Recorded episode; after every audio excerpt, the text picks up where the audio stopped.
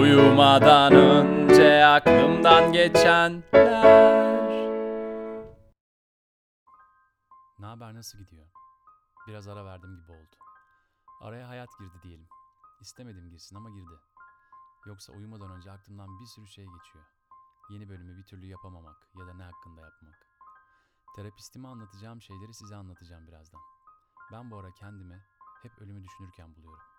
Yani aslında daha da uzun bir süredir. Uyumadan önce böyle şeyler de geçiyor mu aklınızdan? Bu bölüm biraz sert olacak.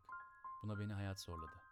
Üstümdeki ölü toprağını, gerçek anlamda ölü toprağını atmak için buna ihtiyacım var. Joe Busquets'in de dediği gibi, yaralarım benden önce de vardı. Ben onları bedenimde taşımak için doğmuşum. Niyaz'ın kanser olduğunu 2018 Ağustos'ta öğrendiğim an geçiyor aklımdan. Setteydim. MR sonucunu ve kanserin ne kadar fazla yayıldığını gördüğümü hatırlıyorum.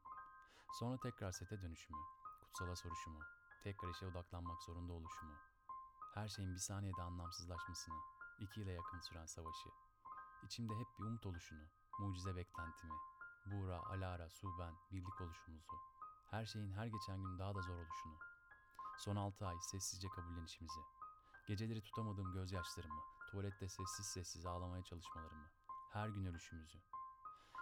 Mart'ın 16'sında son nefesini vereceğini bilmeden onunla yaptığım son konuşmayı, o konuşmada beni anladığına emin olmamı, yüzümü yıkadıktan sonra geldiğimde son nefesini verişini ve gidişini. O zamanlardan kalmadır içimde bir kadın var. Eski küçük bir İstanbul meyhanesinde şarkı söylüyor. Ama çok güzel söylüyor. Derin, coşkulu bir hüzünle. Niyaz kim mi? Tatlım. Annen aklımdan geçiyor evet. Birinin ölmesi nedir? Yok olması. Bilmem. Mesela küçükken uyumadan önce annem ve babamın ben büyüyünce bir noktada öleceğini düşünüp ağlardım bazı geceler. Niye yapardım bunu bilmiyorum. Ne etkiledi acaba beni o ara? Neyse Niyaz'dan sonra korona stresi bizi biraz diri tuttu. Tabii kalanları kaybetmeme korkusuyla birlikte.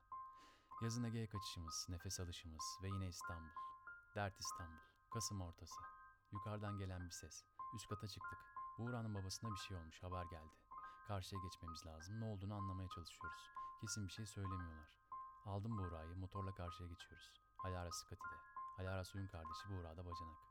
Benim arkamda Buğra, akşam trafik saati. İlerlemeye çalışıyoruz, aralardan geçmeye çalışıyorum. Tam bir kaos. Sonra telefon, tam köprüye girerken Buğra bağırdı arkamda. Ve ağlamaya başladı. Babasını kaybetti. Tam arkamda. Kafamı yoldan çevirmeden dokundum dizine. Anladım. Yapabileceğim başka hiçbir şey yoktu. Motoru kullanmaya devam ettim. Boğazı geçtik. Neyse hayat be. Olur ne yapalım. Zaten uyumadan önce aklımdan geçiyordu ölümler. Bir yenisi daha geçer. İki hafta önce İzmir depreminde de ilkokuldaki ilk sıra arkadaşımı kaybetmiştim. Eşi ve çocuğuyla birlikte. Onunla yıllardır geçirdiğim tek zaman aklıma geldiği zamandı zaten. Ya da işte sosyal medya vesaire olunca insan görüyormuş gibi hissediyor ya. Onunla ilkokuldaki anılarım geçmişti aklımdan uyumadan önce. Hiç küfretmezdi mesela. Yazısı kötüydü. Çok iyi futbol oynardı. Neyse denize bakmak istiyorum artık. Saatlerce, günlerce. Beşiktaş sahiline gittik, baktık biraz. Kahvaltılık bir şeyler aldık. Atmaya çalışıyoruz üstümüzden bir şeyleri. Biraz mutluluk, ne bileyim. Sabah erken kalkmışız. Sonra eve geldik bir telefon. Tatlım kim? Baban mı? Kan kusma, yemek borusu varisi. San Jorge'da iki saatten fazla yoğun bakım ünitesinde olan bir hastaneye sevk edilmeyi beklemek. Kan kaybı, telefon trafiği, çaresizlik, panik, sakinlik, bir saniye içinde aklından geçen milyon tane şey. Bu da olmaz değil mi ya? Taksim'den Gazi Osman Paşa'ya motorla bir ambulansın arkasında gidişim. Düzelecek, düzelecek diye kendimi telkin edişim. Sirenler, trafik ışıkları. Hiç bilmediğim bir hastane. Gece haber geldiğinde tekrar hastaneye gidişimiz. Arabadaki ölüm sessizliği. Ama içimizde hala bir umut. Tatlım, baban da gitti. Halil Lokum, lokum gibi adamdı. 2020'de neler oldu ya? Suyun annesi, babası, Buğra'nın babası ve ilkokul arkadaşımı kaybetmişiz. Ne denir ki? Evet aklıma kendim de geliyorum. Kendi ölüşüm nasıl olacak acaba? Şairin de dediği gibi öldükten kaç gün sonra kısılır sesim. Kaç gün daha uzar sakallarım. Ya annem, babam, kardeşim, eşim, dostum neyse. Bu acılar özünde salt bana ait acılar değil bir de. Ben yancıyım bu acılarda. Onları düşünemiyorum ve duruşlarına büyük saygı duyuyorum. Bir gün öleceğimi hissedersem bir kedi gibi ve sevdiklerimin yanında değilsem eğer, kuytu bir köşede sessiz sedasız ölmek yerine son gücümle koşarım sevdiklerimin yanına.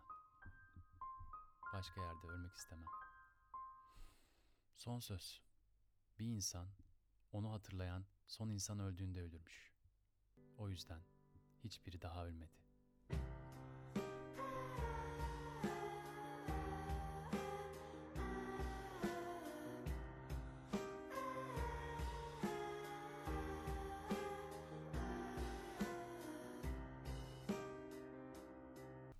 Uyumadan önce aklımda geçtiler